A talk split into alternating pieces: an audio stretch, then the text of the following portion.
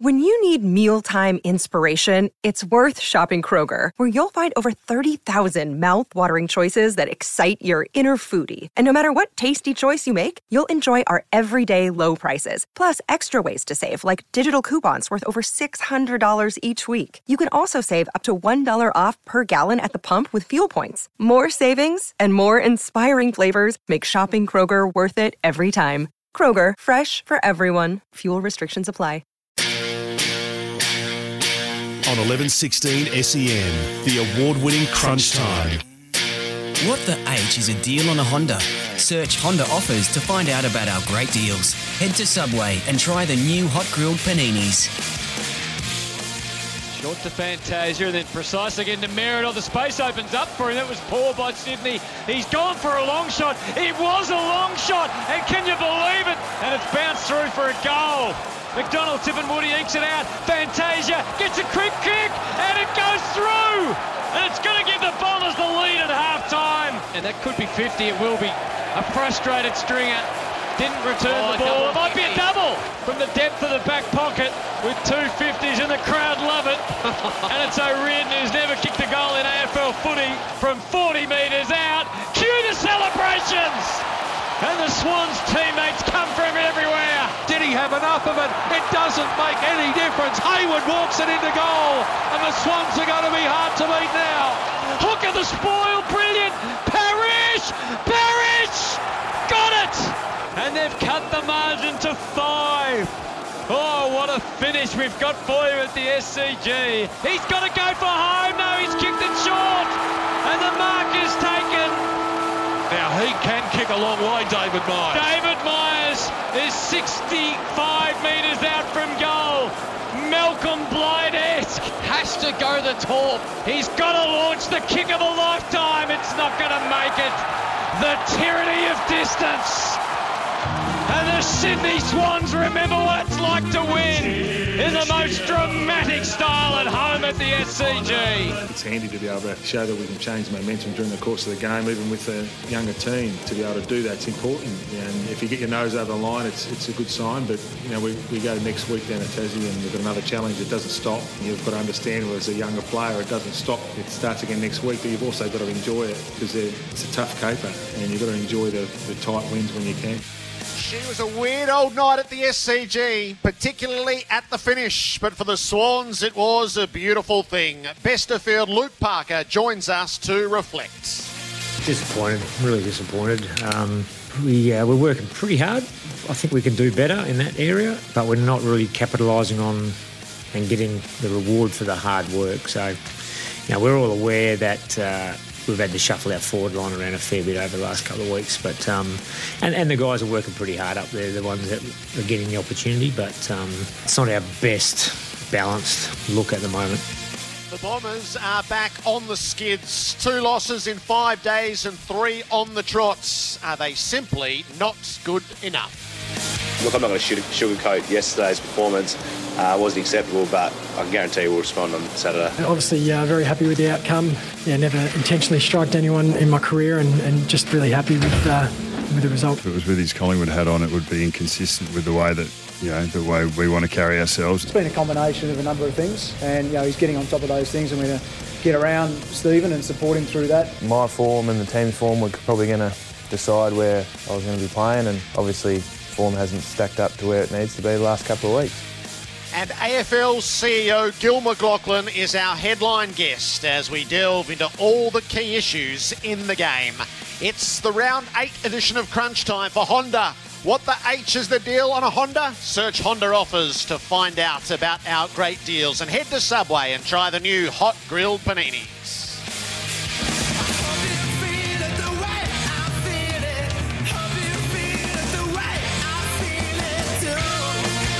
No shortage of talking points after the Swans' dramatic five point win at the SCG last night, and it sets up a telling Saturday right the way around the country. Gerard Whateley with you, where Ballarat is living the cliche it's grey, it's been wet, and it is cold. It's cold. Bob Murphy, welcome. Hello, Gerard. How are you? Good morning to you and good morning to everyone else out there. Yeah, now we're in, there's smoke billowing out of chimneys around us. It's a beautiful setting. There's no rain at the moment, Gerard, so I think we'll get a good a good game of footy today. But we, we had a beauty last night. The Lions will know they're alive when they walk out into this, though, won't they? Oh, is it strategic that the dogs get the, the, the Queensland sides down here? No, that'll be a, be a bit of a shock for them when they get off the bus. So, so will it be enough? We'll see. Did you ever catch yourself shimmying your upper goalpost at any point in the match? Never in my life, Gerard, did it occur to me to shimmy up the goalpost. It's one of those. I just thought. I just thought we all knew that one is not allowed to climb the goalpost, but there's always surprises around the corner in this game. I can imagine Dermot Brereton being uh, on a goalpost somewhere trying to put somebody off their game. Derm, welcome. hey, Gerard, how are you? G'day, Bob. Just cop the cold and move on, mate. Don't worry about it. Um, no long sleeves up here. yes, yeah, yeah, disallowed. Hey, uh, I thought that was extraordinary up the, the goalpost. The other, another rule that is uh, implemented, but has never, well, actually, has never needed to be implemented, but it is in the book. The human wall. You can't give somebody a shoulder ride. You can jump and, you know, as in taking a screamer or the action of taking a screamer to touch a ball on the goal line. But you can't give sh- somebody a shoulder ride on the goal line. That's a free kick as well. In, in an attempt to touch the ball, Uh, as a kicking goal. There's all these weird little rules which actually are in existence, but they never get implemented because they never get seen. And, and, and it's almost like it, it surprises the umpire. But that umpire was not surprised. He knew it was incorrect, yet he told Rampe to get down rather than award a free kick. I don't know where I sit, whether it should be a free kick or not, because it doesn't look like the, the kick wasn't affected by it. But if you look at the timing of it, he, he jumps to the post. Uh, obviously, the ball's out of screen. Somewhere around the time he would have been striking the ball. Now, does that then mean it is in play? I, I don't know where I sit in it. I, I'm bloody happy Essendon lose another one, and but but I, I think I think the Bombers are a little hard done by on this. I would be leaning towards if I if you held a gun to my head and say where's the decision lie, I'd be leaning to a, a, a, awarding a free kick against Rampe. Are the are they rules or are they the Pirates guidelines? Ah, they're just Pirates guidelines. Pirates guidelines. they are in the rule book, Gerard. They're in the rule book. Yeah, so you can't Yeah. throw grass standing on the mark. That that would be that's an immediate Projectiles, fifty metre yes, penalty. yeah, but yeah. you can shimmy up the post just for a little bit, just for a bit of a lark. shimmy right. Um, yeah, see, Kane Cornes always knows where he stands on these things. Kane, good morning. I'm so excited. It was a free, it was a free kick every day. Now, if, Oh, I love it. If the umpire Bob had come out and said we didn't see it, and and we were focused on the goal, and the goal umpire was watching the kick and the ball come through, and he didn't see it in his peripheral vision. Yep, we understand umpires miss some things, but they saw it and they He warned ticked him it down. off. They, they, exactly right. So he's he's admitted to Common seeing sense, it. Kane. And Common once sense. again, once again, Bob, the AFL ticks off another decision. When when do they ever come out and say, "Oh, hang on, we we put our hands up, we got it wrong"? You hear players do it every week. Patrick No, Cripps, don't worry about audio. don't worry about the AFL ticking it off. I'm I'm ticking it off. Now we've been dancing around this all year. We have, this is our first proper It blue is, for the yeah, year. it is. I think we get we're so critical of the umpires when they get very technical and they have no common sense, no feel for the game. I thought the umpire last night umpired the game beautifully. In those final moments, telling Dane Rampe just get down. I think the umpire was shocked, like we all were. It's like, what's he doing? Just get Bob, down, you- get you down, can't have get down. someone climbing a goalpost. You, You can't, can't. have it. We, you know what, Kane? We can't have people doing that from now on. I think in the moment it's like, get down, Dane. It has no effect on the game. I get down, guarantee get you, off. Bob. I guarantee you, this week, this weekend, from now until 5 p.m. or dark at Sunday, there'll be two dozen kids climb goalposts in junior football in Australia. Exactly. Uh, it's- I okay, so Kane, guarantee you. Kane. Yes, so you yes. have to play the counterfactual out. So last night, Myers' kick comes up three metres short. We all go, right, the game's decided. Sydney are celebrating. And the umpire's blowing his whistle, blowing his whistle, and marching Myers to the goal square to win the game after the kick initially. Hmm. Are you okay with that? I am because he's Oh, halfway up the post before the kicks even left the boot. I think if you look at it, and and Gerard, we'll, we'll speak about it as well. But if you are going to have the farcical situation where Sydney can transfer the ball from their back pocket because of a hundred metre penalty that results in a goal up the other end. That's a farce. If we're going to have that, you've got to penalise ridiculous acts of a player Oh, climbing he's a got a goalpost. point there. You, He's have got got, a point to. there, Bob. If, if you're going to go by that Bob. rules, and, and I'm Devon scribbling. Smith, I'm scribbling in my in my notebook here, Fight Dermot. back, Bob. He's got I'm a trying real to good find. point there. I'm flicking through some legal documents to find something, Dermot. So, I just, I just think if you're going to pay that, if you're going to pay, I- I've never seen anything like that before in my Yeah. life watching footy. I, you so you're pay both. absolutely sure, Kane, that we wouldn't be sitting here going, the game was over.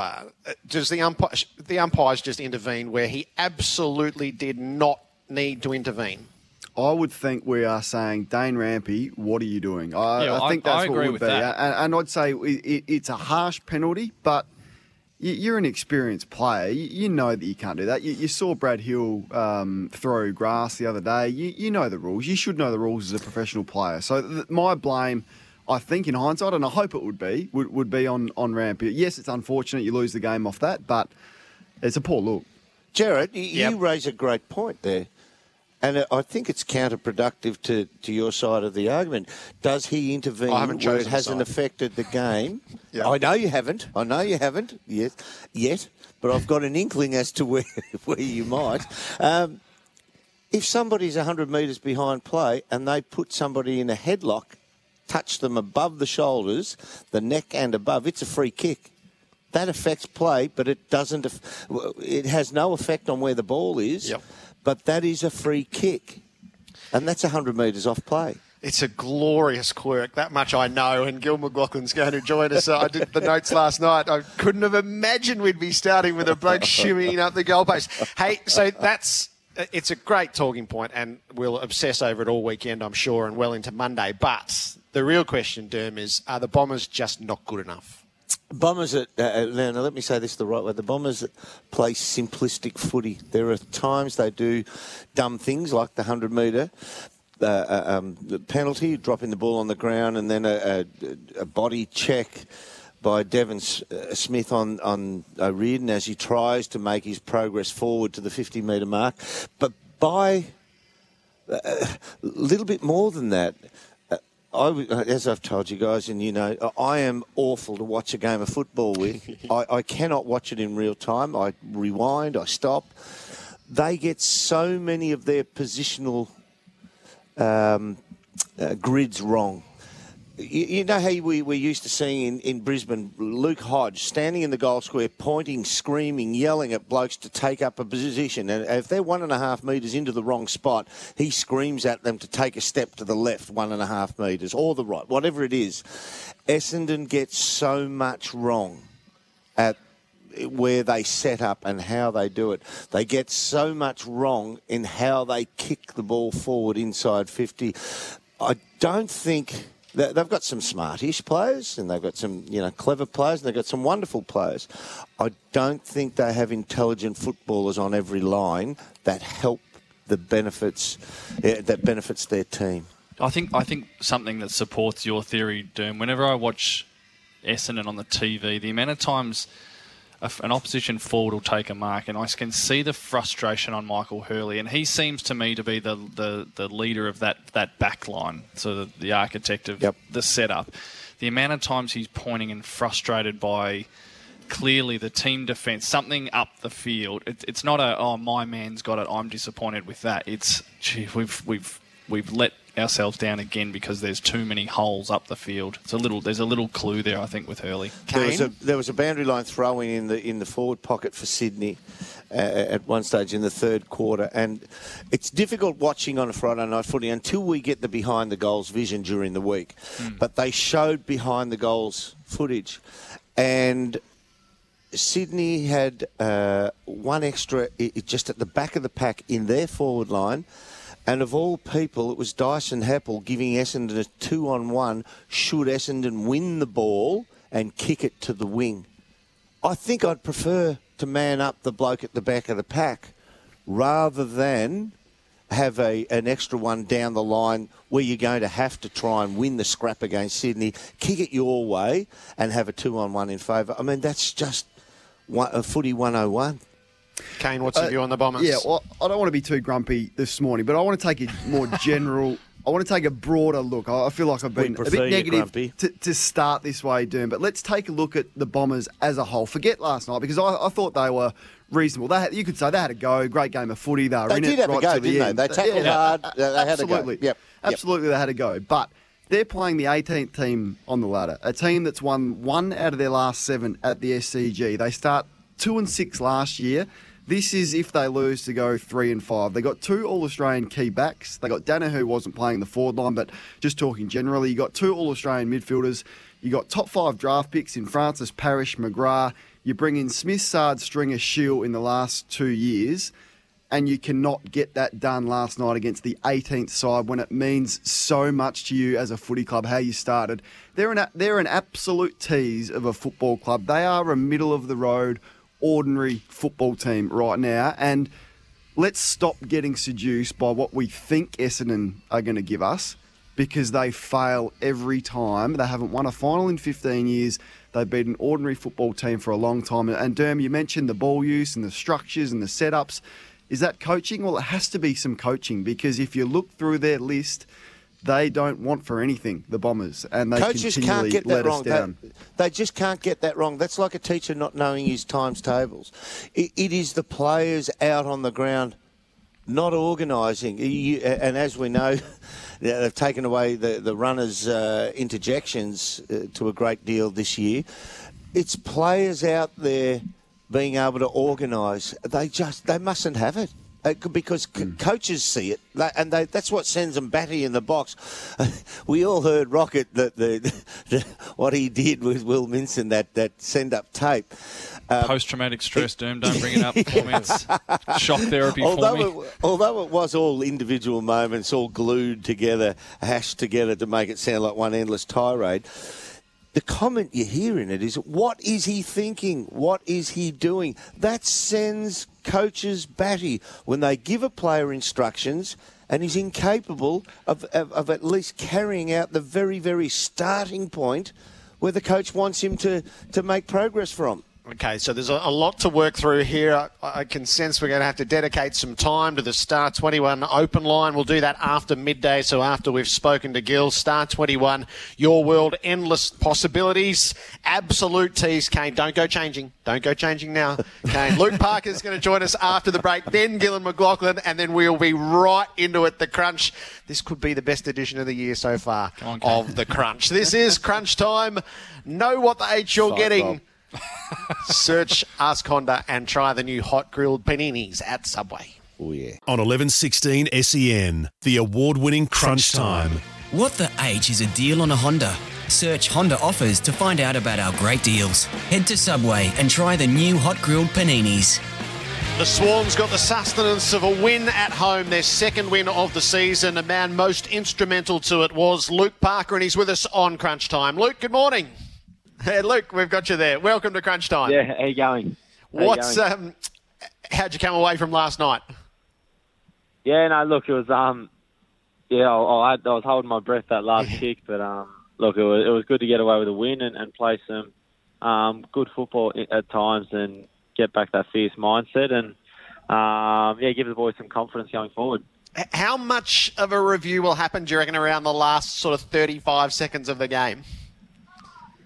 Yeah, plenty. I think um, that's where the experience comes into things, and, and we probably got a few little things wrong. I think um, one of my kicks didn't go as wide as I hoped, and then Nick Blakey's kick after le- laying an incredible tackle to nearly win the game, um, absolutely shanked the kick as well. So um, little things like that, you, you got to learn from it and know what to do at that time of the game. Did you see Dane Rampe up the goalpost? I didn't see him up the goalpost. I saw it. I saw it after the game, but um, I had no idea what he was doing. So, um, but anyway, yeah, it is what it is. What do you reckon would have happened if the umpire had blown the whistle and moved David Myers to the goal line? Uh, I think he would have got an Uber to the Harbour Bridge and probably jumped off, mate. That's, um, it would have been shattering. But, um, I don't know. He, he was he was incredible. He was incredible that last quarter. So um, we'll forgive him for that. But yeah, sometimes I'm not sure what goes through his head. So, and John Longmire was riding every moment of it Oh, emotionally. Is how do you think he would have been with it? I'm not too sure. But yeah, like look, having him on the bench is is a different look, especially for the young boys and that have his passion, I guess, um, shown on, on like being there and being able to ride the passion with him. And um, look, I'm pretty sure he wouldn't have been too happy if it was one of your most experienced players um, giving away a free kick. Is it just sort of something that you know? Don't climb the goalpost. Look, I don't know. I've never even thought to climb a goalpost, so I've never thought of it. But um, look, it's in the rule books apparently, but um, yeah, it hasn't really crossed my mind. It's crossed Dane Rampe's mind, so It has. Bob? Uh, well done last night, Luke. Um, Thanks, I, mate. I could talk about the Dane Rampe climbing up the post all day, but we mu- we must move on. Uh, you played last night with an incredible physical presence yourself. You described then, you know, the the fierce mentality that you kind of went into the game with. Was that something Yeah. you you that you, the leaders spoke about before the game, or was that something that sort of uh, developed during the game? Because at quarter time, you sort of you know you took it up to a couple of their players, and it did look like the temperature of the game changed, and that you had sort of started that.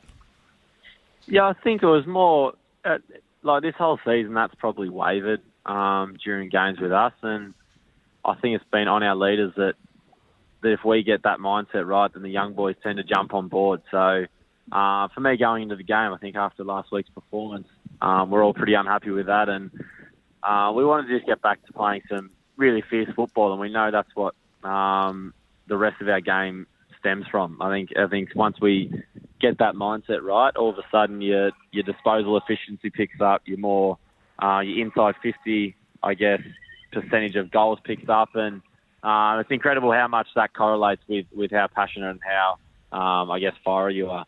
It was a classic Bloods victory last night. You, you've been a leader at, at that club for for a long, long time, and there's been a lot of conversation and conjecture around around the Swans this year, having been up for so long and. And this year so far, sort of having a little bit of a dip. I'm, I'm intrigued about Yep. the, the conversations in that leadership group with the leaders of the club and the administration around the language around because the language around rebuilding is so delicate publicly, but also amongst Yep. the, the, the players and the senior players. Have you been a part of those conversations of, of how to navigate this playing group through this period? Yeah, we've had plenty of conversations about how much the, the team has changed, and and I guess you don't have those blokes outside of the leadership group who, um, as much play at such a high aggressive standard. You don't have the Shane Mumfords or the Benny McGlynn's or the Ted Richards or Jude Boltons anymore who who just you know what you're going to get from each week. And I think um, you really got to stem it back and, and make sure that young guys actually know what the standards are. And um, that's been more the, the conversation um, going forward is, look, at times we're going to have some inexperience out there, but if they know what the standards are and what's required of them, um, we'll get a few things wrong, but if your mindset's right, generally you'll come out on top. Jim? Luke, last night, uh, uh, admittedly, we've only got the TV to watch from down here, but it looked like a very Yeah. clean game around the stoppage, as if there wasn't too much congestion. Normally, we'd see Sydney fight the fight and scrap and, and, and gnaw their way into the opposition, but it looked like Essendon were trying to draw, not run their, you know, their high half forwards to the stoppage to try and leave room for, you know, running exits from there. Was that something you guys saw, pinpointed, or, or am I seeing it wrongly off the TV? No, no, we, we really wanted to even up the stoppages. So I think they were um, sending Smith and um, Stringer into the stoppage a fair bit to try and um, outnumber us at the front. And we, we re- really wanted to back our inside work against. Uh, we know they're a fast team. We know they want it on the outside. And um, we really wanted to back our grunt. So I think we, we pushed our winger in and, and had our defender sitting off the back just to even up the numbers um, at the stoppage and, and really back ourselves to make it that contested game, which we wanted to pride ourselves on being down, I guess, for the most of the season in, in that contested ball area. You've got the, the perimeter of the, the square makes the centre bounce hard to dictate, but how do you think that went for you in the in the stoppage clearances? Look, I think it was, I think it was pretty good. I don't think um, look they're pretty effective from their centre bounces and kicking goals, and Yep. um, I think we, we nullified that, um, especially with the pace and, and power they have coming out of that centre bounce. Um, I think the main thing was that um, if if they're going to get a clearance, it's a it's a rush kick, and you don't want any any walkouts. Where this day and age, having six v six down back, it's um, pretty hard for the defenders to stop if it's coming lace out. And Luke, McKenna so- and Saad, th- I mean, they are such a, a potent springboard out of the back line. What was on, on the Sydney board to stop them? Because it looked like you did a really good job stopping their offensive run out. Yeah, I think it's just understanding who's their whose um, hands you want the ball in, and uh, for us, you wanted to keep it out of those those two boys' hands, and um, we know how dangerous Saad is with his pace and um, run off that half back line, and, and that's the thing for the young boys to. Um, that's probably where our majority of our young boys are is that forward line group, and, to for them to be able to go in, have a really clear mindset on on what we're going to do, and shut those two key players down, and um, not let them have as big an influence on the game is um, really incredible for them going forward. Okay. Luke, the SCG has been an awful place for an opposition club to go and play, which is exactly what you want. It's not that anymore. You were one and seven before last night, now two and seven. As an interstate club, you can't cop that record. Uh, have you thought about why that could be? Why it's no longer a difficult place to go and play? Oh, look, I think it's for us. It's it's hard to pinpoint what the mindset is, or if there's anything that's changed. But I think um, for us, we're, we've identified it, and we want to be um, that club where you know what you're going to get when it's you come to the SCG. It's going to be a hard hard slog. But I think teams over the years have really set themselves the challenge of of coming up to Sydney, knowing that it's um, going to be a hard day, and really. I don't know. Sometimes you find that game where you find a little bit of um, fire or a little bit of another 10% just to uh, really get it done. And I think teams do that probably similar to Geelong and Geelong and West Coast over there. You really um, just set your mind to, to getting it done. The crowd's against you, that everyone's against you, and it's just the 22 out there. So that's probably the mindset for the teams coming to Sydney. But um, we're, we're well aware of, of what we need to change and, make sure that we get on the front foot. What about holistically now? You, you're off the bottom, you're 15th on the ladder. That may be different by the, the end of the round, but how much damage can you do for the rest of the year and, and where exactly are you at as a footy club? Oh, mate, we just got to keep ticking off each week. We're um, take some confidence from the weekend. Uh, we played some really good football, some um, football which was more Sydney style, and, and for the young boys to really jump on board and get that feeling what it feels like um, playing that brand of footy is really good for us going forward. So um, we've got four games until the break, and we're really probably putting our mindset to, to ticking those four games off, and um, then you just you, you worry about, I guess, um, the next game. That's about it. Terrific, Luke. Thanks for your time and uh, well done last night. Too easy, boys. Thank you. The Swans by five points over the Bombers. The conversation does not end there. Gil McLachlan is about to join us. Uh, let's check in with Unibet. Get footy fill ups every week at unibet.com.au. Russell Barwick. Russ, welcome. Thanks, Gerard, and uh, afternoon or morning, everyone. And uh, speaking of those footy fill-ups, the Western Bulldogs is where we have our footy fill-ups in the AFL this week. Two dollars about the doggies. They're a dollar sixty-five normally, but we'll bet you two dollars as part of the fill-ups. Brisbane Lions two twenty-three, getting five and a half start. A uh, bit of interest in this game, but not much interest in the Carlton Collingwood one, as you'd expect. Collingwood a dollar twelve, six forty the Blues. 37 and a half the margin. Otherwise, Port Adelaide and Crows probably the most interesting game of the afternoon or evening. Uh, 225 the power and the Crows a dollar 65. I've got to say, uh, we have got a new product at Unibet. It's the Uniboost. The racing allows up to three odds boosts a day on any race, anywhere, including the Doomben 10,000 later today. Nature Strip, the 235 favourite over Osborne Bulls 280. So go to the website, gamble responsibly, and enjoy whatever you're doing on this sunny Saturday afternoon. Good on you, Russ. Not in Ballarat. Get legendary tips on at odds with Junior, Fletch, and Hammer. Watch the latest episode at unibet.com.au. Gil McLachlan, the league chief executive, is about to join us. This is crunch time. Know what the H you're getting? Search Ask Honda and try the new hot grilled paninis at Subway. On 1116 SEN, the award winning Crunch Time. What the H is a deal on a Honda? Search Honda offers to find out about our great deals. Head to Subway and try the new hot grilled paninis. This morning is living proof that you just never know where the talking points will come from. In the box at the MCG is the AFL Chief Executive Gil McLachlan. Gil, welcome to Crunch Time. No, no, Gil's not here yet. Not there He's- yet, right. No, the, the uh, he's not in the MCG box yet. I don't know where he is. We're, we're waiting on him. No, I'll keep you posted. Cool. What's um uh, in one the, minute we've got one one minute. He's out the back shaking hands, kissing babies' heads, that sort of stuff. Yeah. So in the aftermath of the chat with Luke Parker, uh, what what's, what are the Swans' prospects? Oh, I, I dislike it when a team that's going bad goes good. It means you're getting one. It's, it's harder to tip one a week. Um, I don't think they can do a lot of damage from here. I think they could probably win another six, eight games, but uh, I don't think they, they're going to go to the edge of the finals. Yeah, they're in that they're in that group of players, the cluster, Port Adelaide, St Kilda, Hawthorn, Essendon, North Melbourne, Melbourne. They're- They're in that bunch. You know, they finish anywhere from probably eighth to sixteenth, and, and that's how close it is, and it can go either way. They started what uh, two and six last year or the year before, and um, they're in that position again. So they've made it hard for themselves.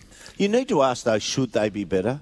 I mean, they do have Rampe, who's an outstanding player. They do have Kennedy, who's probably at about, well, you take the peak of his career, he's probably at about 80% of that now, given his age and he's banged up a bit, but he's still a darn good player. Parker's should be at the peak of his powers and played a, a, a cracker last night. They've got some young players now who've, who've come, who are coming through, but it just seems without Lance up forward, they, they've really lost their pure potency. I mean, they won last night with minus 13 inside 50s. Uh, they were 5 to 12 out of the centre bounce. Uh, they won with uh, the contested possession around the ground, and they were a bit closer on the clearances around the ground. But all the indicators said that they probably should have lost if. Once again, I thought if Essendon had played a little smarter, they'd probably win that game last night. So, uh, for a team, Essendon, that's uh, we've discussed them ad nauseum almost already. Um, they probably should have put them away. But as I say that, we have Gil just about to step into the box now. Yes, that seat, please. Gil.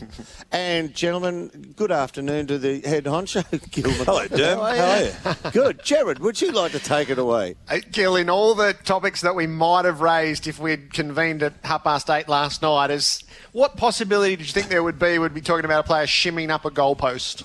Spider Man. um, no, listen, I'm always. Uh, uh, I'm never surprised about what actually happens in this game and the nuance and the things that can come up. And uh, yeah, I think um, a guy shimming up a goalpost in the last seconds of the game is probably not something we would have contemplated. Should a free kick have been paid?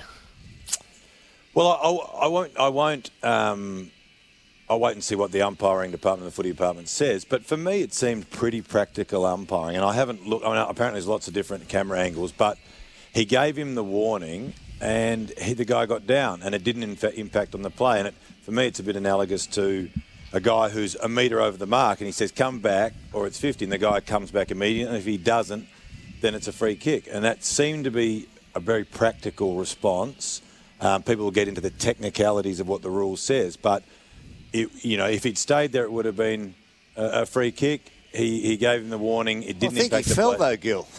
I don't know, but the, the, that, that's my assessment, Gerard. But the, but the technical assessment, I don't want to cut across what the umpiring department, the footy department will say upon review. But it seemed a pretty pragmatic piece of umpiring.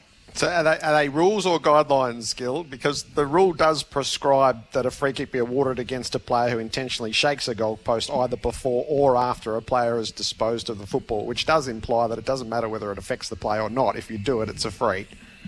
Yeah, I think the thing would be as prescriptive as that, Gerard, when you were talking about a 50 metre penalty.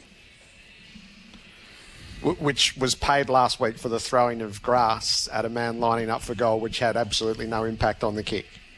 Yeah, but, but we can pick them all, all, all the time, Gerard. I mean, the, the, the people want, I, I think, common sense in the umpiring and, and some practicality. I hear that all of the time. I think that's what was exhibited last night. That's what happens in our game. People cut it both ways. I think that my explanation to you, without giving a definitive assessment, because I'll wait for the umpiring, is that he, he deemed that it wasn't, you know, actually kicking at goal. The guy, I don't know whether he'd start his run up or not, and he and he gave me a warning, got down, and it was a practical response. What the umpiring department say or what you say will will play out. That's my assessment sitting here this morning. Kane? Uh, Gil, I I think the frustration is that uh, often the review comes out and, and just reading it, it appears as though the umpiring department has ticked off that decision last night. The frustration is rarely do we see the umpires put their hand up and say, yep, that one I got wrong. We saw it after Anzac Day, the five contentious ones all ticked off by the AFL.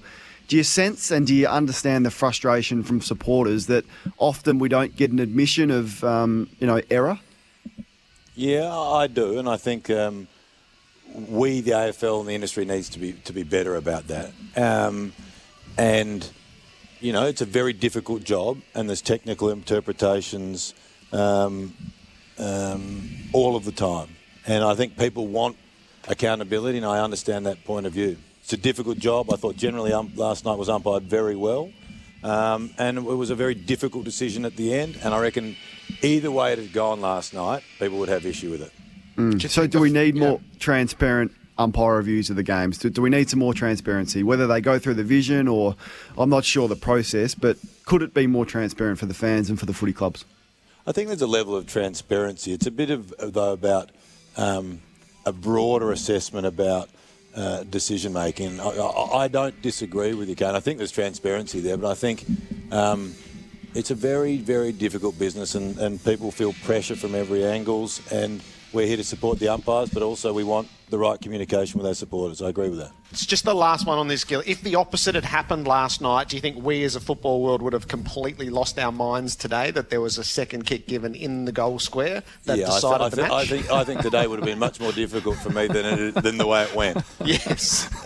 so I mean, this is that. I don't want to divert from it, but if we played the other way, people would have been outraged. I but think the we- easy decision is to make no decision. I think it was a very. I, I just thought the maturity of the umpire there. I was actually pretty impressed with the practical, sensible maturity of the way of the approach. Now, people then will go to the definitive black and white of the rule. Again, I haven't looked at it. That'll be for the umpiring department. But I thought that it didn't impinge on the play, and it was a practical response. And my, as I said to you, I look at it in the way of a guy's over the mark on the 50. He blows him. He comes back, and the guy has his shot, and he didn't make it. Can't believe an old forward such as yourself is not fighting for the goal. Wow, different shoes on today, Dan. Can I ask, and and I'm not, uh, to change the, the, um, the track a little bit, uh, I don't envy your position in this world in relation to being a moral uh, uh, sanction on, on certain issues in the football world. Things like uh, how we have to chastise players for certain types of behaviour, how we, uh, the flying of the flag up when there was the yes vote out, things like that. As I said, there's a very diffi- difficult line for you to tread to make moral decisions on behalf of what is the biggest sporting fraternity in Australia, and you morally feel like this is the right thing to do. Should the AFL be stepping into that area of the moral ground of what every Australian has the right to choose yes, no, maybe, where their areas where they feel their allegiances lie? I think it's always a, challenging issue, Derm. But what I'd say is this.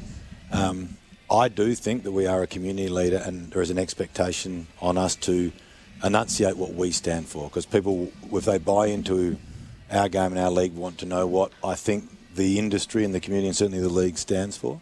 I think we work hard at not lecturing people and I don't think making necessarily moral decisions. I think we make decisions on what we stand for on issues, whether they be racism or others. I think if you talk about that, that yes vote, it's one of our core things that what, as a game we stand for is being a game for everyone. It was a public, um, you know, it was a public vote, and I think it would have been odd for us as an organisation not to be clear about what we stand for, and we were really clear, but not to say this is what you need to do. So as an industry, as a league, that's that's where we stood, and I think you make decisions on that. People have different views. Some people clearly didn't agree with it, but that's where we stand. The only thing I would say to that is that the uh, you, you know where I stand on it. It's, it's fine. I'm fine with it. But the over 55s, who are an enormous part of this game, probably if you took the blanket view over them, wouldn't have stood for it. Yet the representation of their code said, yes, this is what we stand for. So representing them. Yeah, uh, that is right. At some point, you're going to make decisions, Derm. I mean, I tell you what, if you That's don't make decisions, asking you, you. you don't go anywhere. In real terms, if you're not making progressive decisions going forward, in real terms, you're going backwards. So, you know, as long as we articulate that, we don't lecture it and say that we actually are a game. And I think people deep down respect the fact that we are for everyone and are proud of that. On that issue, the over 55s might have been against us. But in totality, as long as they actually understand the logic, why we're talking to everyone, they might not agree. But I think ultimately, hopefully, it's a net game. So that's that's one issue. There is a raft of issues. So I think I've heard your answer now from you feel like you morally have to give a viewpoint, a stand no, no, I don't. when something arises as to how the fraternity wants to be viewed. No, I, I, I don't think it's a moral decision. I think it's people on, on issues of community leadership that people have to have to. We have to have a position on that. Now we try not to lecture and we try not to be out there all the time, but there are moments when actually that's expected of us because we are ultimately one of the biggest forces in every community in Australia, and it's incumbent upon us and it's expected of us. If we didn't, I think people would go, "Where are you on this issue? We want your view. We're looking for some leadership." And I think people debate that. We're not trying to force our way into every issue, but when you're talking to, you know, one in 25 Australians, man, women, or child, in every community in Australia is a member of an AFL club or the AFL, they, we, we speak for a lot of people and they're actually looking for leadership at times. That's our assessment. Um, again, we're not trying to, to, to moralise or to do it all the time. Hopefully, a lot of time we're just stay out letting the football go. But there's a lot of issues and we, we get drawn into it, and I think it's an incumbent of us to have a position. If footy fans were going to the polls next weekend, Gil, do you reckon your administration would be re-elected? Yeah, you go, you bang on us about this, Gerard, all the time. All I can do is, is bang on about it. You you need to, uh, you know, get out of the weeds, I reckon, and actually just look at the scoreboard. We're, we're, we're, we're highest attendance of all time right now. Ratings are strong. That's the only thing. That, the ins and outs of the day to day, where where you're meandering. There's people got issues all the time. In the end, the aggregate counts. So If you're was to say confident? you you- that- hang on, hang on, hang on. You're for it, yep. confident that the footy constituency is absolutely with the AFL at the moment. I can't be confident of of speaking for everyone all of the time. We always have issues, Gerard. We're talking about some of them today. Um, I know that umpiring is topical at the moment. We're working hard to to make uh, the umpiring the best we can. There's always going to be issues. I can only look at the trends and the numbers. I look at the research. I look at the crowds. I, the only thing you can look at is the macro uh, numbers to really know where everyone's at. And right now, we're re- so basically record crowds, record membership, record ratings. Community football is strong. It doesn't mean people don't have issues with decisions or things that are going on, but that's all we can look to. The ratings are up. The scoring is down. Is how do you interpret those first set of figures this year? Well, I just see more space in the game. So I think that the scoring is neither here nor there. It's been articulated as, as, a, as an outcome of more flowing, more football, more space in the football. What I think is that I'm watching games that are 70 to 80, or last night. I think last night was a good game. I don't know what the final score was, 70 something to Five 70 points. Yeah, but it was, Yep. it was it was you know whatever it was, 70 points, 77 to 72 or something. But it was a good game and there was more space and more flow. And just because it wasn't 100 points kicked, I still think it was a good goal. So I think the rule changes have put some space in the game and and I think people are liking it. I think that, that the, the accumulation of what the decisions that Steve made has been had a great outcome. Bob? Gil, did you have anything to do with the leaked video of your palmed Oh, goal good. off the ground yesterday that went viral? I um, it took me a long time to sort of slow. It's taken whatever it is, uh, 20 years to slowly sleek that out. so you should too. I think if any of us kick one like that, it'd I find did its way find out there. I, I did. I was like, Jesus, how's that got out of tank? I'm, I'm it's very clear that uh, I think Fox Sports put that out, or someone, for, you know, tribute to the Footy Show. But um, yeah, you can do. You can have one good goal in in, in Oh, your life. I can remember you playing in the state game, the junior state game at at uh, Telstra Stadium. I think it was. What did you play that No, game? I played the- maybe a bit older. I was. Uh, I um, pretty average term generally. But uh, Docklands. It was down the Docklands. You played a game there. no, I don't think I don't. They played. Uh, anyway, I didn't have much of a career. I can tell you that. No, I thought you went around. Yeah. yeah. That's about uh, where we'll leave it. Could you put the showdown on a Friday night in future, Gil? I reckon we could. I mean, um, the the direct response, Gerard, is is you know, two South Australian teams is is been we're working through that with seven. I, I you know, I'm South Australian. I think it's one of the great games. Uh, it'll be a cracker again this weekend. Um, yeah, yeah, we could, but we, we haven't got there yet. But I think it'll be a good game for Friday night. Thanks for joining us on Crunch Time. See you guys. Thanks. Gil McLachlan, the Chief Executive of the AFL. The award winning Crunch Time. What the H is a deal on a Honda? Search Honda offers to find out about our great deals. Head to Subway and try the new hot grilled paninis.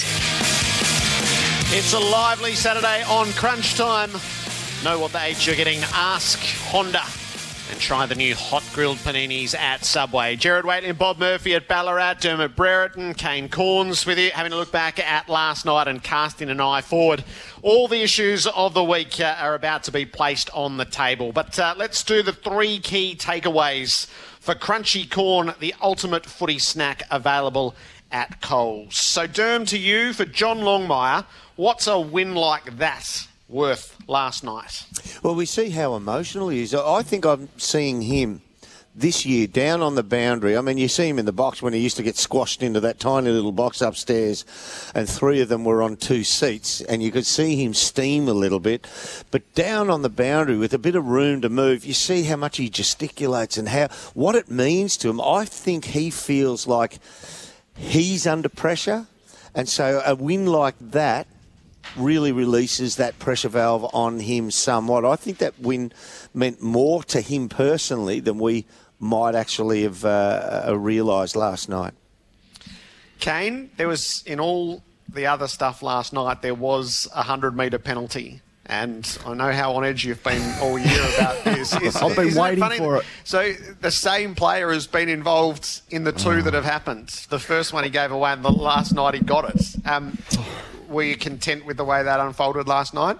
No, Gerard, I wasn't. I've been I've been waiting for this rule to cost a team a game, and last night we saw it. I, ca- I cannot cop the look of the game, and the counter argument is um, the players should know the rules. So, so, firstly, Stringer drops the ball. Yep, that's a fifty, no problem.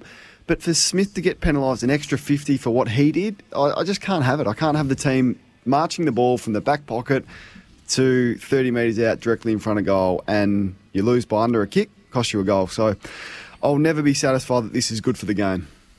And Bob, when will Essendon be ready? Kevin Sheedy said a few weeks ago they were ready. They're ready to make the finals. They're ready to win a final. Doesn't look like that this morning. I'm just a bit distracted by Kane want, wanting wanting common sense on that one, but not then t- getting technical on the other one. Just I need to get a. Lo- I thought I had Kane. I had I thought you I a lot of knew. I thought I knew where Kane stood. Bob, Derm, I just had a big win then, Derm. Common sense goes out the window when you've got a bloke halfway up a goalpost on a football ground. Where's the common sense in that? I'm not saying he shouldn't be penalised morally, but maybe not technically. Uh, When will Essendon be ready? Yeah, Gerard. I, I, look, I just think the Bombers that. Yeah, I mean, Kane described them as a tease. That they are that almost team that they've they've two weeks in a row they've missed they've missed galvanising victories. That they've got they've got so many new players over the last couple of years, high talent incumbents into their into their club. Close losses two weeks in a row. One a blockbuster at the MCG Anzac Day, and this one a win away from home. Th- these are the sort of wins that do gal. I think they do need as many of these kind of galvanising wins as they possibly can for that identity. And as we sit here, they're just they're still that they're almost a lot of ifs, Bob. There's always ifs. But Yeah. if Joe Daniher plays last night, and I'm sure Sydney would have loved a couple of their outs Yeah. to be playing, like the bloke called Franklin. If Joe Daniher plays, do they win? It, they probably do win Dermot. It, does that wallpaper over some of the cracks that you pointed out earlier of the the, the team defence, the holes in that, and how, how teams can just, just move through them and score just that bit too easily. Mm. So the takeouts for crunchy corn. Corn from the cob, roasted to perfection and lightly salted, the ultimate footy snack. Gil McLachlan's just been with us on Crunch Time. Kane asked him whether he can sense the frustration of the fans in regard to the decision making and the umpiring. We, the AFL and the industry, needs to be to be better about that. Um, and you know, it's a very difficult job, and there's technical interpretations um, um, all of the time. And I think people want accountability, and I understand that point of view. It's a difficult job. I thought generally um, last night was umpired very well. Um, and it was a very difficult decision at the end. And I reckon either way it had gone last night, people would have issue with it. So let's find out, shall we? I feel like I've held this back for quite long enough. We will open the Star 21 open line 1300 736 736 Star 21. Your world, endless possibilities 1300 Star 21. If you if you mount Kane's view, you have to accept the counterfactual that you would have been okay. That you would have been okay if Myers was given another kick in the goal square to decide the game. That's the only rider to it. 1300 736 736. The broader issue is are the Bombers simply not good enough? And um, I'm just going to poke my head out of the weeds and go, would the AFL get re elected next week if that government was up for grabs? Uh, Joe's from Mount Waverley. Hello, Joe. Afternoon, guys. Um, just a couple of points if I might. The first one that Phil was talking about in terms of where the umpire calls the player on the mark back, that's generally when a player takes the mark and they both go over. I'd imagine if someone's lining up for goal and then the player, you know, climbs over the mark, that's always 50. So that's point one.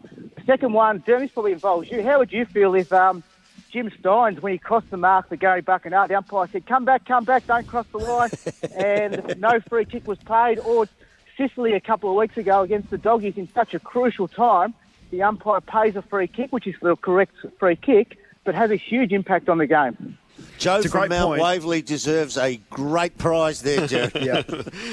Box of crunchy corn, I reckon. Because Gerard, when a player runs into the protected zone, it's a fifth. That's an automatic, Automatic. 50 metre penalty. The, the umpire doesn't say clear out, clear out. As soon as you enter that protected zone, he blows his whistle quicker than anything. And it has a no 50, effect so- most of the time No. on, on the delivery of the ball from the kicker. Good call. Well done, Joe. Joe's made a good start. For Yeah, go your Kate- hardest, Kate's holding callers. sway one. I presume we're keeping score here. Uh, John's on the road. John, welcome to Crunch Time. Yeah, look, I, was, I I reckon we lost because of Clark and not Brown in the side. Clark missed two easy goals and all that other stuff. Look, you know, they shouldn't give away penalties. Yeah, Clark's fumble, John, in the I think it was the was it the I was in the second half, about 25 metres out where Will Hayward ran into an open goal. Clark's fumble was detrimental to the Bombers' chance.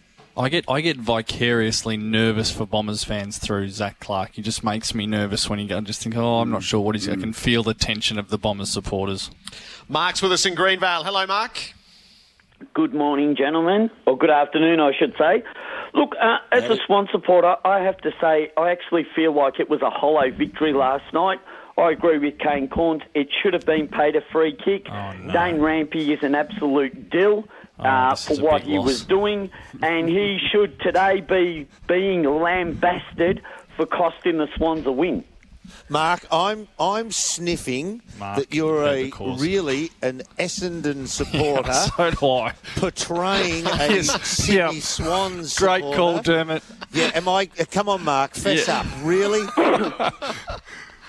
Dermot, I've called this radio station for a number of years, um, and I've picked on you about having a go about the salary cap and the Swans and the Cola.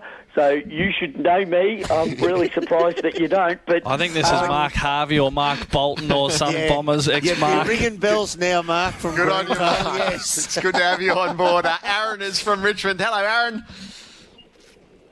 Hey mate, how you going? Good. That's good. Um, look, mate, I just wanted to have a have a bit of a chat just about the the call at the end. I think it was a free kick, and I think that um, you know eh, technicality is tech is a technicality, but um, look, I would have liked that to have been paid. Obviously, we didn't deserve the win, but look, what I wanted to talk about as well is uh, Heppell and Myers laughing after the after the siren. I think that I mean I was devastated last night, and to see that from the captain after 15 years of mediocrity is just mate, it's just heartbreaking to be honest. And like supporters around the country be feeling the same thing. I just I, I can't believe that that sort of stuff is is sort of going on after a loss, given the supporters are bleeding, mate. I watched it and I, I made because I saw the still photo on Twitter and I said surely they, they didn't do that. So I made sure I went back and watched it. It was a very brief grin and a very brief smile, but it took me back, Bob, to, to Mark Oh, no. Williams. And um, you speak about shutters from Rocket. Mark Williams did not allow you to shake hands with the opposition if you had a loss like that. And what he would do After the game, no shaking. After the game, like if if an opposition player came up to you and shook your hand, you could quickly put your hand out and shake it, but you could not go out of your way to shake hands with the opposition. And to the point where he'd cut up the vision and show it on a Monday and, and embarrass everyone for shaking hands after a loss like that. You couldn't talk on the bus, you couldn't talk on the plane. So footy's come a fair way. I cannot imagine Choco watching that vision of Heppell and Myers smiling after a loss like that. He would have been uh, pulling his hair out. Just uh, Aaron, that, with that, a lot of players, and and they, when you do exist in a football club, you get sent to psychologists, and they help you through various things. A lot of players deal with uh, adversity. By, by smiling and laughing, and it means that it's a nervousness in them. I, I remember I went to a shrink once, Rudi Webster, and started chatting to him, and he said he gave me a great example. He said, "World famous fast bowler for the West Indies, Andy Roberts." And Gerard, you, you would remember him and love him hmm. as a, a bowler. He used to be terrifying, but he never had a change in facial expression when he was bouncing Greg Chappell and Ian Chappell and these blokes. He just deadpan stare them. The only time he'd face his face would change was when he was batting, and he'd smile, and it came out that he would only ever smile when he was nervous and in fear. So some blokes, their, their, their thought patterns and the way they conduct themselves, they laugh off adversity. And, and that's just what makes them who they are. I know it's not a great look and it looks like there's no genuine care there, but some blokes are a little different like that. Yeah, I, it, it struck me of Heppell going over to him. Ah, you were never kicking that, mate. You were ne- you had him all conned that you were going to make it from there to sort of remove any of the tension or the any of the responsibility from the moment. Did you see Myers wink? Yeah, I, sideways? yeah, I was, I was, I was like, oh, did he, did he just wink? That was the, that's the thing that grabbed my attention. Yeah, I That's thought he believed Bob. I thought he believed. I got this. Yeah. Yeah. Yeah, that was that was. Un- I, I I just just say- think with I just think with this notion, if we're going to question players of if they're hurting enough on the basis of a, a still photo or, or a split second moment, we need to be really, really certain. Hmm. It's a, it's a, it's a- such a heavy charge that, and I don't Yeah. think we get that. Gerard, there was a beautiful, a beautiful story once. Just very, very quickly, Alan G. We got pasted up against Carlton at, at Princes Park once, and Alan Jeans, who was very good at ripping you down. After the game, he said, "I want each and every one of you to go over into their club rooms, shout them a drink, and shake their hands, because that's about as bloody physical as you've been with them today. you may as well do it after the game." nice, nice. Steve's in Mentone. Hello to you, Steve. Hello, gentlemen. Uh, I just wanted to say, uh, with regards to Gil, uh, I, I'll put it up front. I am an Essendon supporter, and we weren't winning last night. I thought we were pretty ordinary. But he's, he's just declared that the rules of the game are open, open to whatever the umpire feels at the time. They're, they're, they're guidelines. They're not rules. That the bloke was up a post, shaking the post. The umpire saw it and chose not to pay a free kick. It's He just- did see it, It, yeah. it wasn't a 50-50 holding the ball. It was something the umpire saw, and it was just it had to be paid. Um, if the umpire didn't see it and the same thing happens, absolutely not a problem. But once he's seen it, he had to pay that. There's no way around that. Steve, what, Steve, what credence? That's a guideline. What what credence do you give to the when a player's just over the mark and the umpire asks them to come back a, a metre or two? Do you are you comfortable with that? I, I'm certainly comfortable with that because the uh, So what's the difference then? player on the player on the mark, it's an arguable point, but the player on the mark, at least theoretically, may not know where he is in space at any given time. Yeah, yeah. I you're think a metre Dane Rampe was in space. there, Bob. Steve's got a great point there. He So I got think you what- there, I'm not arguing that Dane wasn't in some sort of space, brain space. Well think- Steve. Yeah, what we can say with absolute certainty is the umpires department would have ticked off on this either way. That If it hadn't have been, at the end of the game, Gerard, Yeah. if it ha- if it had been throughout the game and the goal had the free kick had been awarded, would we be having such a furor over the the possible end result? Yeah, because it's such an odd moment, I think it would be absolutely right at the heart of the conversation. It's just yeah, something I, that you I think it see. compounds it though. Yeah, yeah. by well, being that's right because it, of the game. Yeah. it literally And the game hung determines the it. game. Yep. Yep. I'd like Fine. your thoughts, Gerard, I mean, because you you have been on the fence a little bit. You, maybe you have the de- deciding vote. Come on, I'm just I'm Come moderating on. the debate. Don't don't tell Gil though.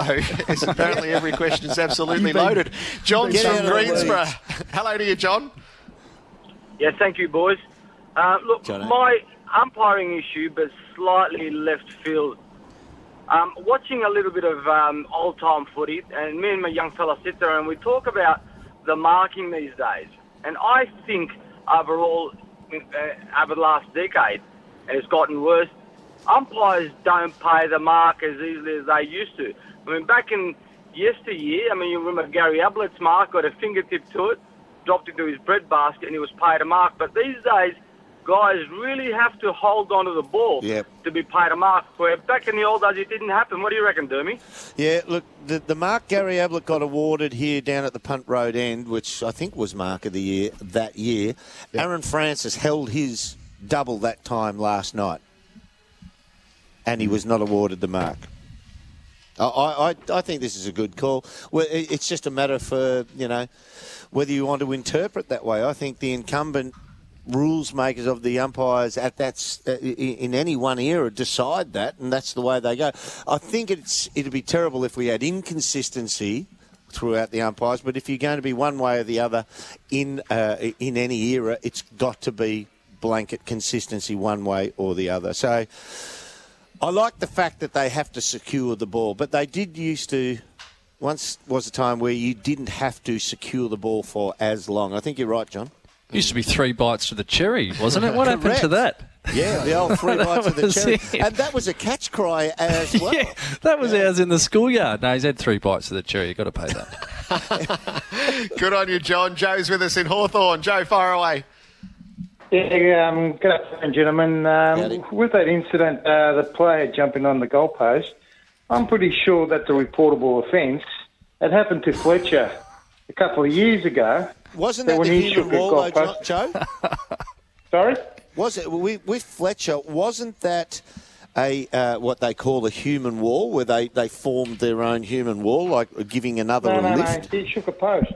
I did He shake the shaking the post on post. another occasion. Yeah, so the, yeah. the fine is it's thousand dollars for a first offence of shaking a goalpost. Now, just before Kane goes into how many Well weeks Joe. Dane Rampe should have gotten, I'm just going to lay this that I don't think Dane Rampe did shake the post, and I don't think he climbed very high up the post either. Just before Kane says I he should get believe. weeks. I was surprised how high he got. So Inadvertent shaking, accidental shaking. Michael Christian's the House of. He can bring the House of Cards down later today. Is if he charges Dane Rampe, then He was that almost sort of in the undermines crow's everything. oh, Christo can bring the system to its knees. I've lost it here. He's going to get weeks. God almighty.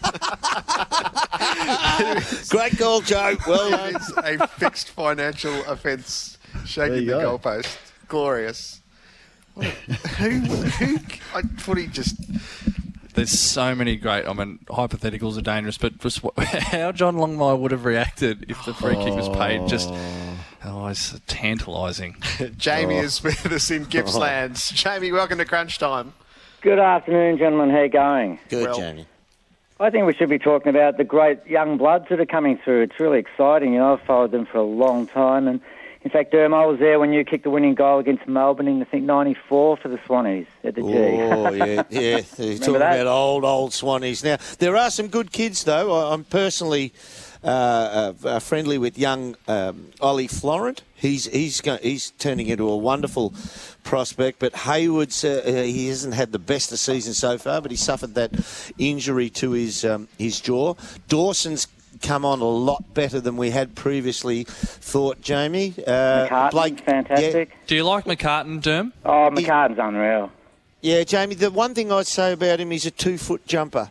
He He jumps just- off two feet, which which is going to lead to problems. When I mean, he had uh, on occasion last night. Uh, he had some younger opponents against him. An experienced opponent, if you get to the the sharper end of the season, is just going to take his jump away from him if you're a two foot jumper. But it, it does plays- work. He plays in front, Derm. Yeah, that's good, and he's a good athlete too, isn't he? Contacts He- he- hard. Yeah, uh, uh, I, the progress of Papley is through the roof. Um, I, I, I wrote an article a couple of weeks ago. I'm sounding like Robbo now. Did you read my article? Um, but if there, I heard some, I heard some laughter in the back then. But if there was a state of origin team being chosen now, Papley would go really close to the line of wearing a big V jumper. He's been fantastic. Uh, uh, some of the other boys they've got coming through, as I mentioned, uh, Florent and. Um, Hayward. and Hayward. And Aliir Aliir is still a, a young man and developing week by week, although uh, he's flattened off a little bit from what we saw at the start of the year. He's making a few errors, but you're going to get that with Aliir until he's probably about 26, 27.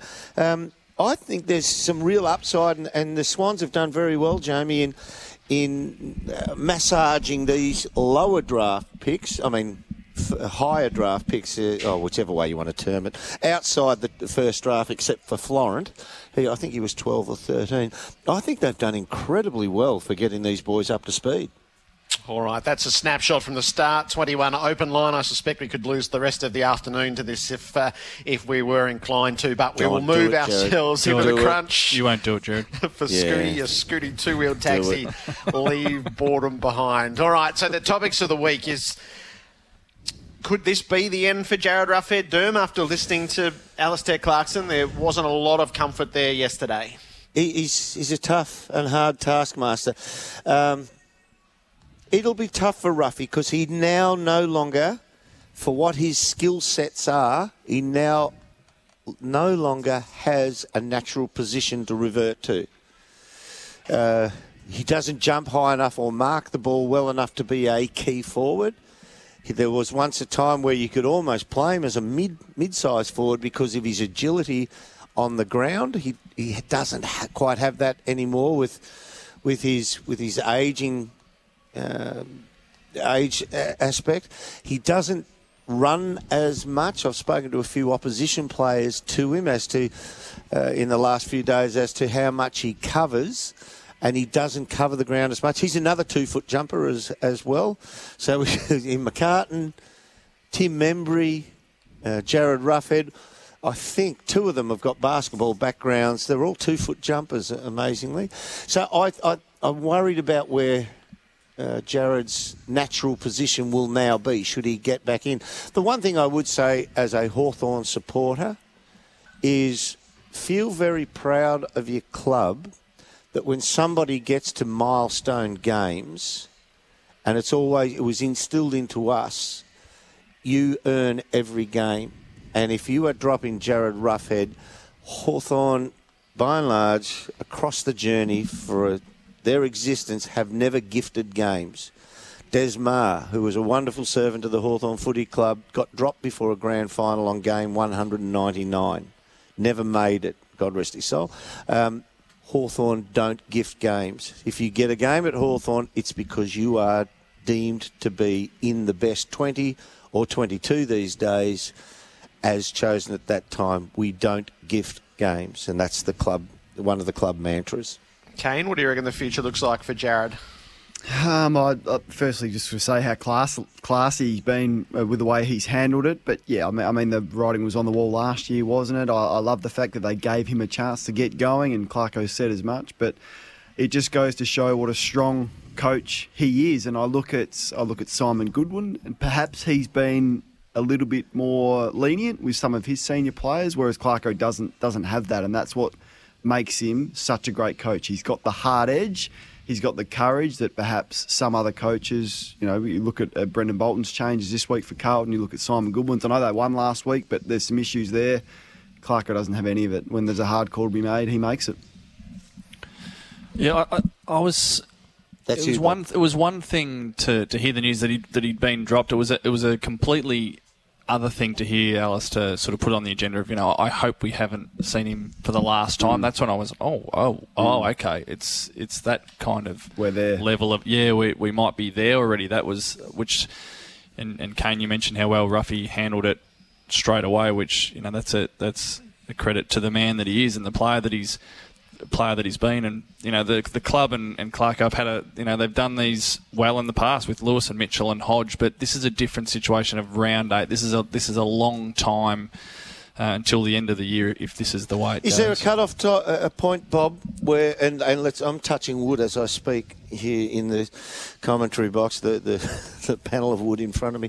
Is there a cut-off point where if he plays half a dozen games and he gets through to you know round 14, 15, 16, and he's still in the reserves where he says.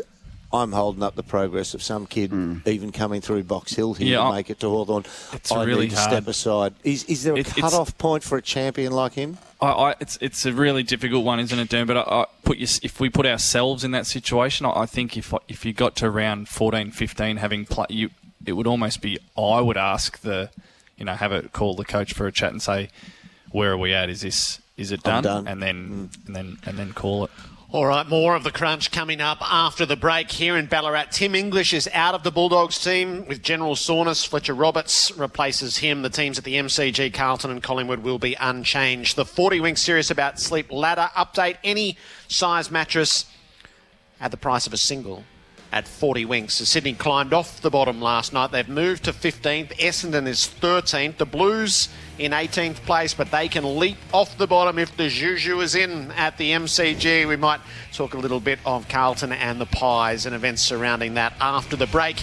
That's the ladder for a bed that wins every night. Head into 40 winks.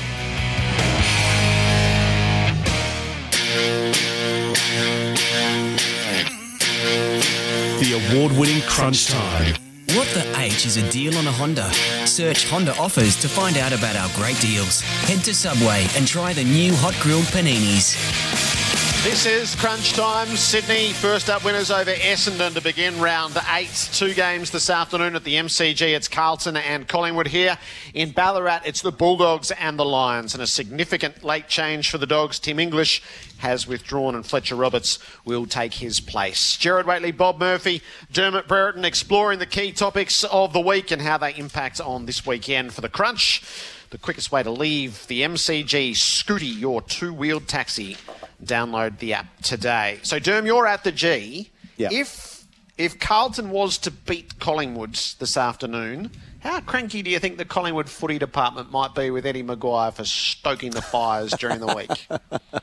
Uh, I think they'll be crankier on their own players. Um, it's not as if you're ever not having a go, and because you, your president says something, I mean, you prefer it not to be said. That's just a, a, a respectability clause in life. Um, yeah, I'm not that. I'm not that big on that syndrome. And I used to have this argument with my coaches a lot of the time. I said, "Well, if did you expect the opposition weren't going to have a go, and now they're really going to have a go because of something that said." You just you expect that your opposition's going to be at their best anyway. Um, yeah, I, I don't pay it all that much credence, but sometimes everybody wants somebody to blame. If they were to lose today to Carlton somehow, some way, they'd probably want someone to blame. But I guarantee you, they won't say it to his face. I think Nathan Buckley might have said it to Eddie's face earlier in the week, but that's okay. What about you, Bob? With the Pies? Hmm. Oh, I just have this juju feeling today about the oh, Blues, Gerard. settle It's- this, this is this is all comes back to footy tipping, Derm, and we saw it last week. There's there's there's been strange things happen all year. The Carlton Collingwood games have got. I mean, Collingwood should win. All the the metrics, however you want to cut it up, they Oh, they, Bob, they should like win. saying no Tim English, no Footscray.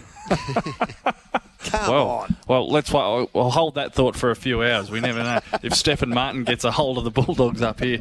I mean, Collingwood should win, but I, I think Carlton, after after being really, really ordinary last week, will give a much better showing, and and they've been competitive this year. How would Travis Boak feel today? So he's given up the captaincy.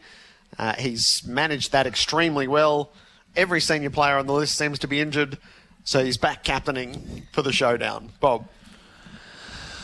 How would he feel about that? I would, I would imagine. I hope, I hope that he just feels really good about it. I think, you know, having having done the job with such distinction for, for a long time. Um, you seem to think he might have. Is there is there is that is that loaded? Is that No, see, another loaded one today? reading stuff into the questions. I'm just asking the questions. it's that raised eyebrow. Is that what's happening? with He's going to feel eyebrow? like Bill Shorten Bob. He'll get the job done as the leader, but then his team will take it off him halfway through the next. Oh. Oh wow, on on point. Taking with us down a path there. the election, that's very topical, very on point. I think I think he'd be it'd be privileged to be back in the saddle, Gerard. What about you, Derm? Uh, yeah. I think he's played incredibly well. I don't think it has anything to do with his uh, whether he has the title of um, a leader against his name, captain against his name. Um, it won't it won't phase him. I think at this point of his career, he's concentrating on his output as a footballer. Whether it's as a titled leader or not, I, I don't think it'll phase him one week. It's bit. probably a luxury for Ken Hinkley, to be honest. Of, you know, because there might be the if you give it to a, a, a younger player for the one week, it might, you know, in a showdown, it might sort of, you know, be too much, you know, and they get overawed by it, and that, you know, you wouldn't imagine that happened to Travis Boak. Should the showdown be trusted as a, a glitzy national primetime slot? On a, on a Friday Yeah. evening, yes, absolutely. I reckon it'd be fantastic. I, we we love it.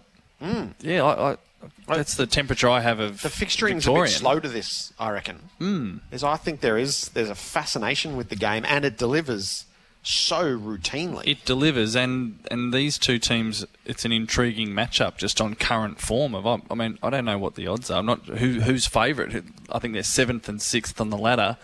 I think you could make a pretty good argument either way. It's a, it's close to match of the round. It's got a spine tingling recent history, Dan. Uh, uh, they're always good matches. It's a little bit like the the derby when the derby used to take place at the st- uh, you know, at the start of its existence. I mean, players would be looking to kill each other.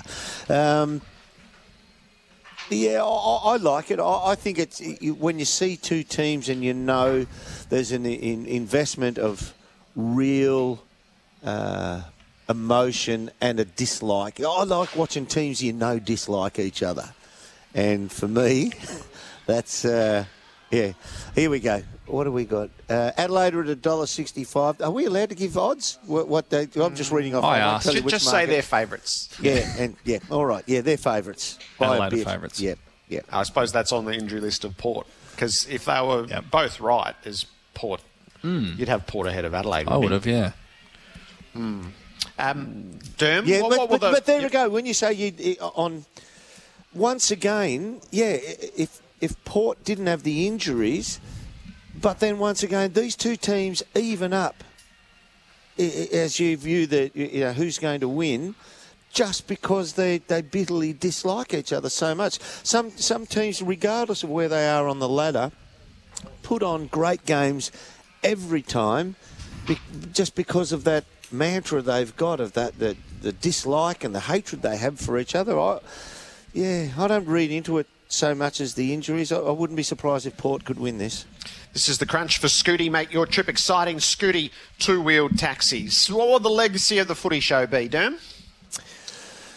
Uh, I think it was a, uh, like most things. It, it it came with the times. There were several things we loved about it in the early years. It was like like having a a sportsman's night, which every young fella in the nineties tended to go to his local footy club and, and spend thirty bucks to go and watch. You know, a couple of ex footballers speak. Whereas on a Thursday night, you got to see them first time and see what their personalities were. You had the irreverence of that era of Sam Newman, and you found out the teams as well. Now you've got a phone, you look at your phone to find out the teams. Now you've got the saturation in media of, of what footballers are like personality wise and the likes, and, and, and political correctness is. I mean, they, what happened in the end? I think they, they catered to minority groups and they got a minority share. Um, uh, not to say that some things were right, some things were wrong. Um, it, it's TV shows are like they have a use by date, and it probably just reached its use by date. It was groundbreaking for what it used to do. You watched it also for Eddie in those days. He was a pure news breaker. There's no more breaking of news anymore because you pick up your phone and you get an alert if on your, your your app, your footballing app, whichever one it may be, and you hear about the breaking news within seconds. So it sort of lost its bite in that regard. Do you have a favourite, an enduring memory of it?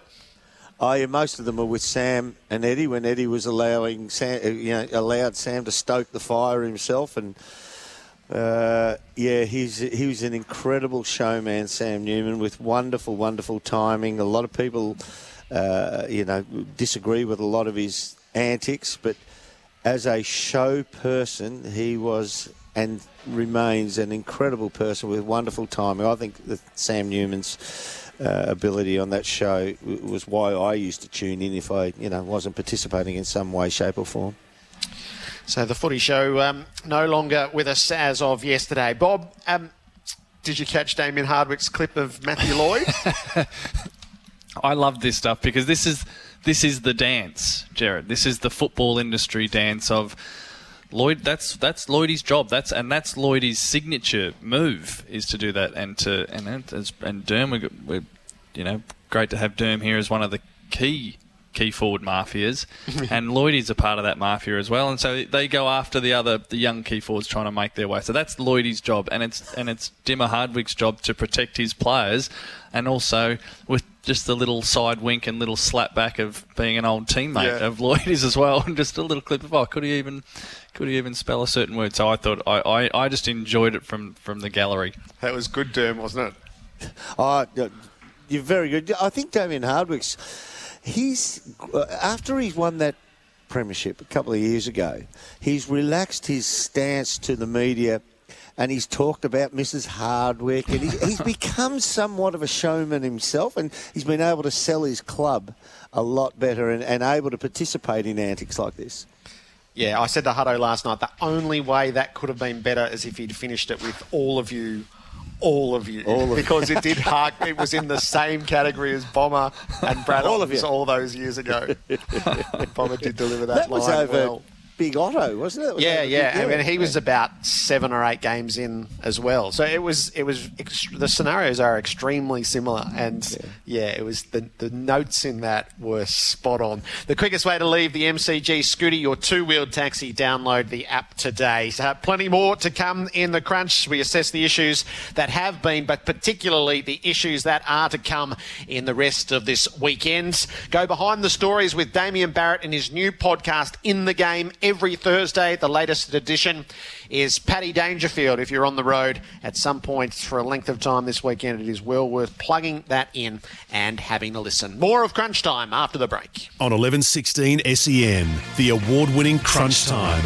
What the H is a deal on a Honda? Search Honda offers to find out about our great deals. Head to Subway and try the new hot grilled paninis. Gerard Whateley, Dermot Brereton, Bob Murphy with you on Crunch Time. A look to the rest of round eight. What are the flash points? And don't forget to grab your AFL record this weekend. Still just $5 thanks to Karcher, the official 2019 partner of the AFL records. Uh, my eyes drawn to the MCG tomorrow to Hawthorn and the Giants. Uh, you can see what the Giants are brewing at the moment. They're 2 and 13 in their history at the MCG, which is skewed by the early days. But if they're going to be the team that they look like this year, there are big MCG dates in their future. Yeah, they don't get a lot of them at the MCG, do they? That's the drawing power, and that's the way the league schedule it. But I, I think they, they account for Hawthorn comfortably tomorrow. Their team, we've, we've spoken about them in recent times this season. They have a lot more workmanship about their, their game. They've always been a contested ball team. They've always been able to move the ball when needed at express pace. Uh, but now they, like you just have a look in their forward line. Daniels is a worker, tackler. Uh, Toby Greene, as good as he is, is a tackler and an aggressive player. Uh, Himmelberg is a key forward who's a worker. Uh, Buntine is named on the half forward flank back in this week. He's a, a, lockdown type forward who will restrict an opposition attacking backman. So you just look across their team now, the balance between top end drafted talent and workmanship qualities is is a lot better now. So we're not just a team saying um, that the keys to the Ferrari are here. We're all top enders. We're used to in juniors just going out and winning the game purely on talent. Th- They've got workers in their team now, and the balance is right. The balance is, yeah, I agree with you 100%. The, the balance of their stars and their role players, a guy like Sam Reid, you know, they, they've just found spots for those guys that give them this really good, even balance. I really like Yeah, the Zac Giants. Williams is yeah, the- also that type of player. De Boer gets a game as well. Even Taranto, Bob, with his um, Yeah. uh, his ability to uh, win the ball, tackle hard, be a be a grunt player for a top end uh, draft pick. And that, I just lo- I love I love sides with three three forwards who are tall but versatile. So Cameron, who is who's a big key, he's the obvious key. But Himmelberg and Finlayson play. They're, they're both that versatile, and it means on any given week, one of them gets the third defender. So one of them might might get off the chain. They've just got yeah, like you say, Doom, good balance. They've got two of the next three weeks at the G. What what would it mean to their ambition to pick off both of those? be intriguing is whether if Leon Cameron would refer to it or not. I'm sure whether he does or doesn't, they it would be one of those things. It's just in the room of. They seem to have a really sharp focus this year. The Giants of having been close a couple of times. Their injury list is better this year if they can stay healthy. They think they'll be there towards the end of the year. So they and every, I mean everyone just you know sometimes it comes down to the basic thing of every player loves playing at the MCG. There's just nothing quite like it because of because of the stature that place has. So they'll they'll, they'll want to make most of it. They I get see- the D's in 14 days' time, and unless something, even though they're on the back of a win, unless something extraordinary happens with with Melbourne, they win both MCG games. I see, Derm, that you've tipped St Kilda to beat West Coast. The yeah, juju. I, I'm. Yeah. I'm. I think West Coast. If things run for them, I think they're the best team in the comp. But at the moment, what you've got is a team that intercept marks, wins the ball back, and then doesn't give it away. They they retain the ball by kicking, but they're not a precise team. Now, what this does is they, they don't place a lot of credence. Like, Remember when uh, Clarkson at Hawthorn he could win games, win grand finals without winning contested footy numbers? They didn't place all that much credence in the absolute you know, numerical figure of the win on contested footy. Now that's fine, but when your game style starts really basing itself on retention of the footy once you have won it, interception of the opposition's kicks, I think it, it teaches you to play in a certain strain. And I, once again, I use that, that word imbalance. I think they're a little confused as to how well or how often they need to win the ball in dispute. And it worries me in games like this where St Kilda just love winning the ball. Uh, they- um, they're a hard-working team. Admittedly, they're a, you know they're, they're they're a young team and things can go wrong on occasion. But if St Kilda win the ball, I, I think West Coast Eagles. We've seen a, a pretty good blueprint against them from Port Adelaide um, two three weeks ago on how to play them and take their intercept game out. I think St Kilda. I think they they steal this one.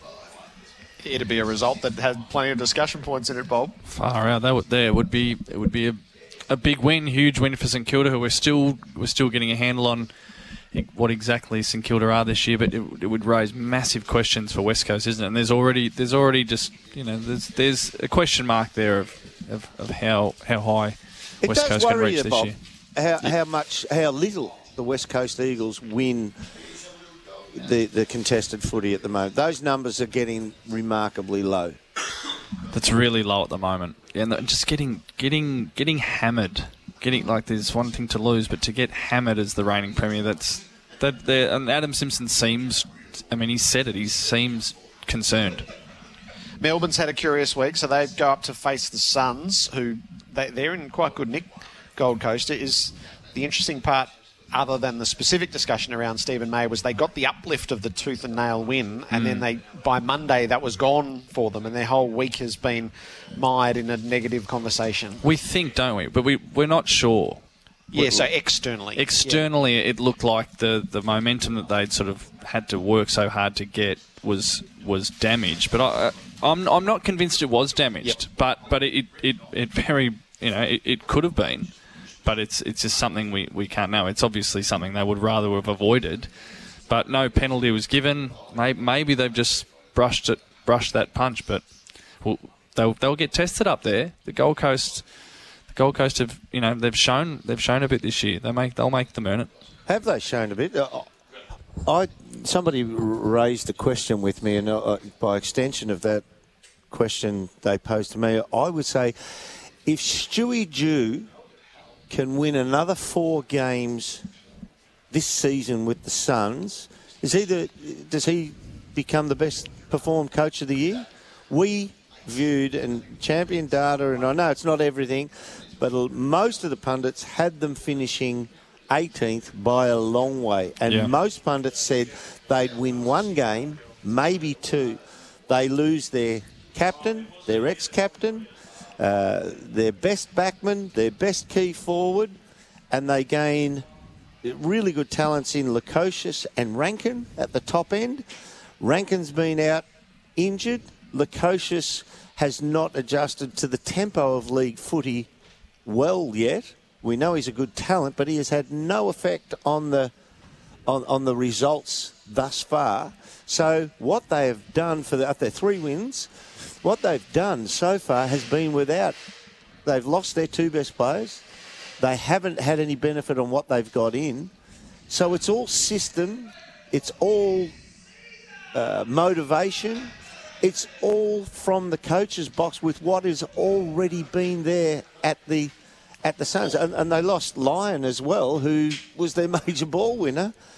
It's an extraordinary coaching feat.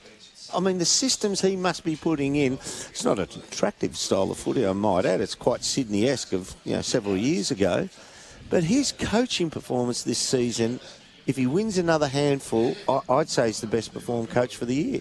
All right, Derm, what's a pass mark for Carlton this afternoon? Uh, somewhere within four goals, I'd say. But but you, you're looking forward, you know. uh, What, what? Yeah, you're looking for competitiveness for like 80% of the match until the much much better equipped Collingwood team will sweep them aside at some stage. But yeah, Cruiser out there is a big big benefit to Carlton. I, would think competitiveness for you know, at least 80% of the match. And you've just stepped in, Bob, and gone, they'll yeah, I've gone full juju gut instinct to get the moons and stars aligned that they'll get over the line. But but in reality, if, if I think they if if they can be up to their eyeballs in this game at three quarter time, I think that's I think that's a pass, mate. Good stuff. Derm, great to have you as part of it as ever. Cheers, boys. Bob, we're at Ballarat, so our afternoon is going to be the Bulldogs and the Soak Lions. The Lions are five and two. We'll see. They're out warming up. Soak They'll up the need to warm sunshine, up. boys. this has been Crunch Time, the up the post edition of Crunch Time. know what the H you're getting. Search Ask Honda and try the new hot grilled paninis at Subway. What can footy dish up this Saturday afternoon as a postscript to what took place last night?